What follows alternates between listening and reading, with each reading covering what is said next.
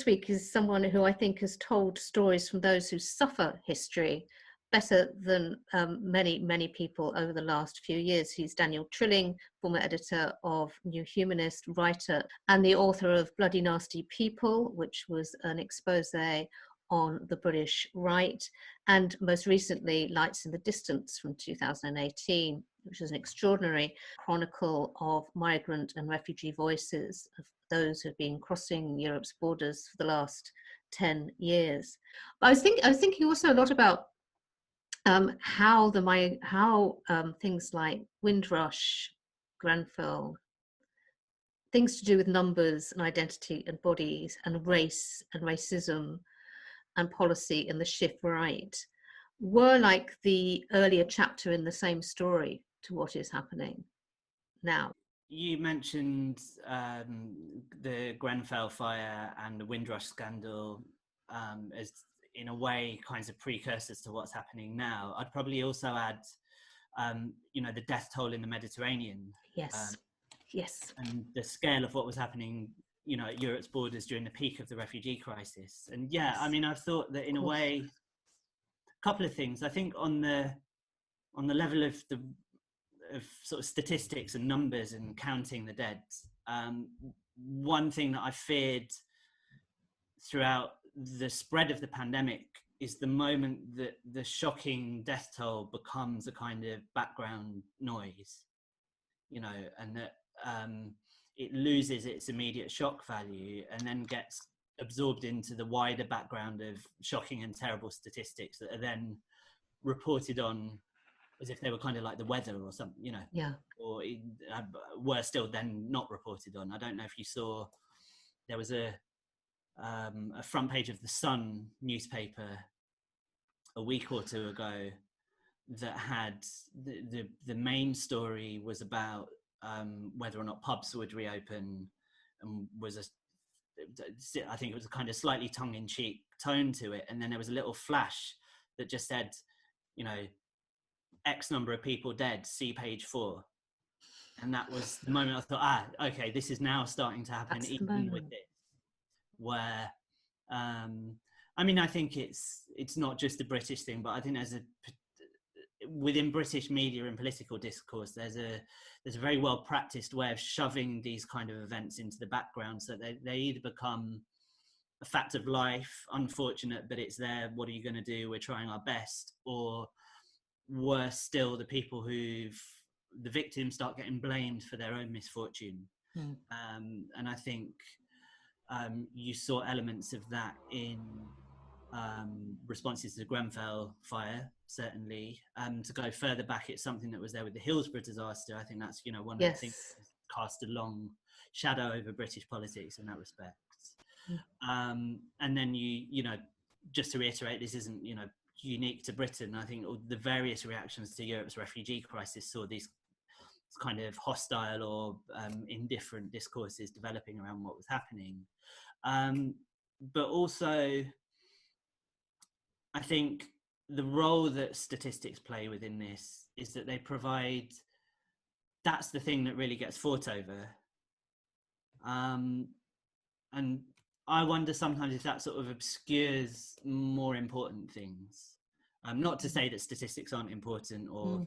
you know looking at the kind of sum total of the damage caused by a particular event or a particular decision isn't important, but um, the you know the obvious things that get missed there are ways in which to describe an event or a cat- catastrophe that that relates it to people's lives on on other levels. Um, the obvious one would be what that means in terms of impacts on individuals and families and smaller communities that are easier for people to imagine or imagine themselves part of. Um, but also, I think it, what gets missed out is looking at the nature, sort of looking at the nature of the response to disasters. And I think the other way in which those recent events strike a chord with what's happening now, certainly in a, at least in my impression, is the way in which you've, in, in the last decade or so, you've had a series of, sort of catastrophic events of varying scale. You know, some horrible accidents, others a result of policy, but increasingly the the responses to them have revealed that in various ways the state isn't there when people maybe assumed it would be to pick up the pieces um, or to support people. And what you have instead is this kind of sort of neoliberal free for all where you get this strange and quite antagonistic mix of uh, volunteer led responses um, you know business interests trying to get in and trying to buy up bits of what the state is doing and provide services on the state's behalf. And then kind of very complex and murky ngo world where you have all of these different groups acting for a variety of different reasons many of which are entirely admirable.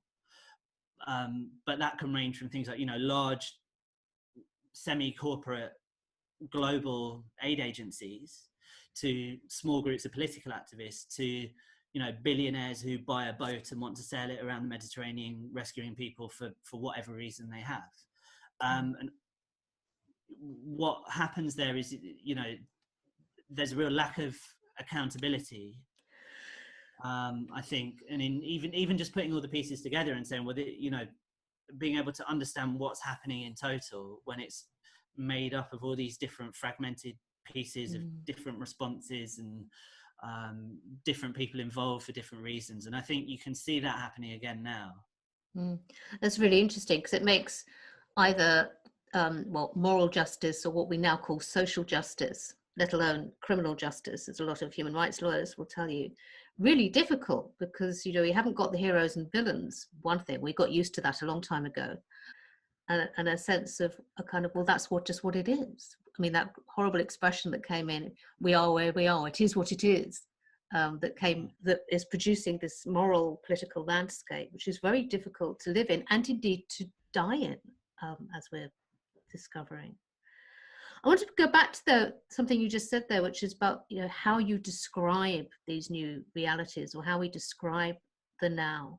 What is your sense of what the virus is doing to um, the migrant landscape and migrant um, lives um, now, and how has that changed? Or what's the what's the next chapter from Lights in the Distance? Well, I mean, obviously, it's made me think about the people that I met during mm. the course of my research for that book. Um, some, you know, some of whom I'm still in touch with, and others I'm not.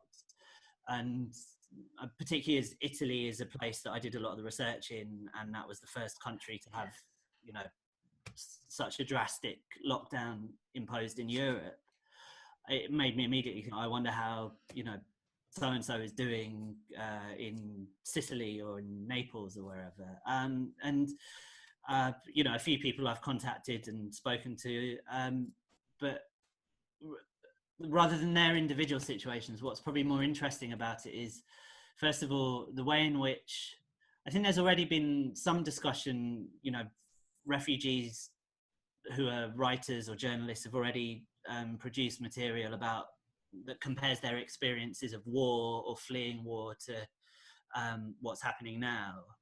Um, but the thing that struck me was sort of the ways in which, in, so often, the situations I encountered people in in Europe and the UK were that while they were claiming asylum or trying to find some other kind of resolution to their situations, they were in these prolonged states of waiting you know the, the, the limbo that the system put them in. Um, and in a way that's what most of us to varying degrees are now in and, and dealing with. So i keep thinking for example about there's a, a, syrian family that i met in bulgaria in 2014 who are now in germany and who i went to visit at different points on their journey. And i, I was always struck by how often um, the the members of the family that I knew were just glued to their phones um, in a way that I felt was sometimes trying to shut out the reality of where they were, you know, the, the town around them because they didn't really want to be there,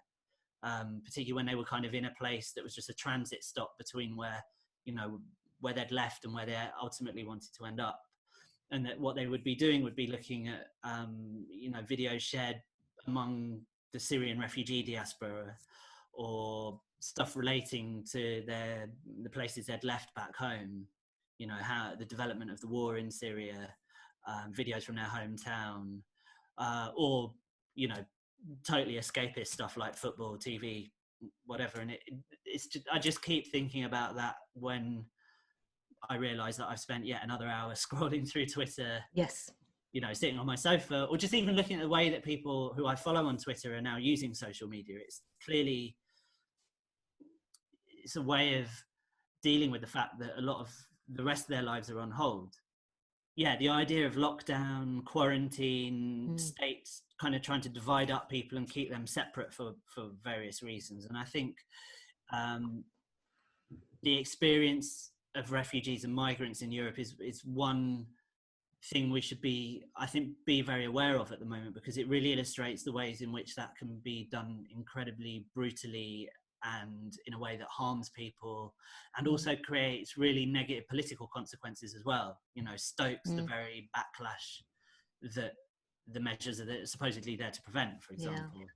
It's not just as a you know kind of symbolic warning that the, these kind of things could happen to us. It's also that the pandemic is causing governments around Europe to now treat refugees, migrants, other marginalized groups such as Roma communities already in more brutal ways than they were being treated previously. So I've mm. actually the, one of the recent bits of work that I've been doing has been to try and track what's happening to these communities uh, as the pandemic develops. And one of the patterns that I think you're starting to see emerge in, in certain parts of Europe is the use by governments of uh, what really goes beyond quarantine measures. They're kind of in sort of militarized cordons close off groups of people that governments would rather not bother with. So in Slovakia and Bulgaria, there's been a series of reports of Roma settlements just being completely closed off by the police um, you know, when there's been reports of one or two cases of coronavirus mm. there.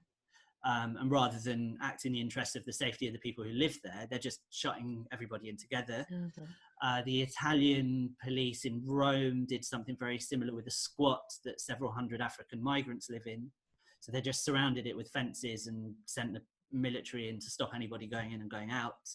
And the, you know there were reports saying that in that squat you know 18 people shared one toilet for example so it's again um, a form of bordering that is not actually in the interest of public health but is based on pre-existing stigma around which groups of people are kind of dirty and undesirable and they're therefore a threat to the the wider community and i think that a that's already happening to people in, in parts of europe but b it shows the quite unpleasant ways in which the various forms of state control that we're currently consenting to could develop if they're not um, restrained and subject to democratic accountability, I think.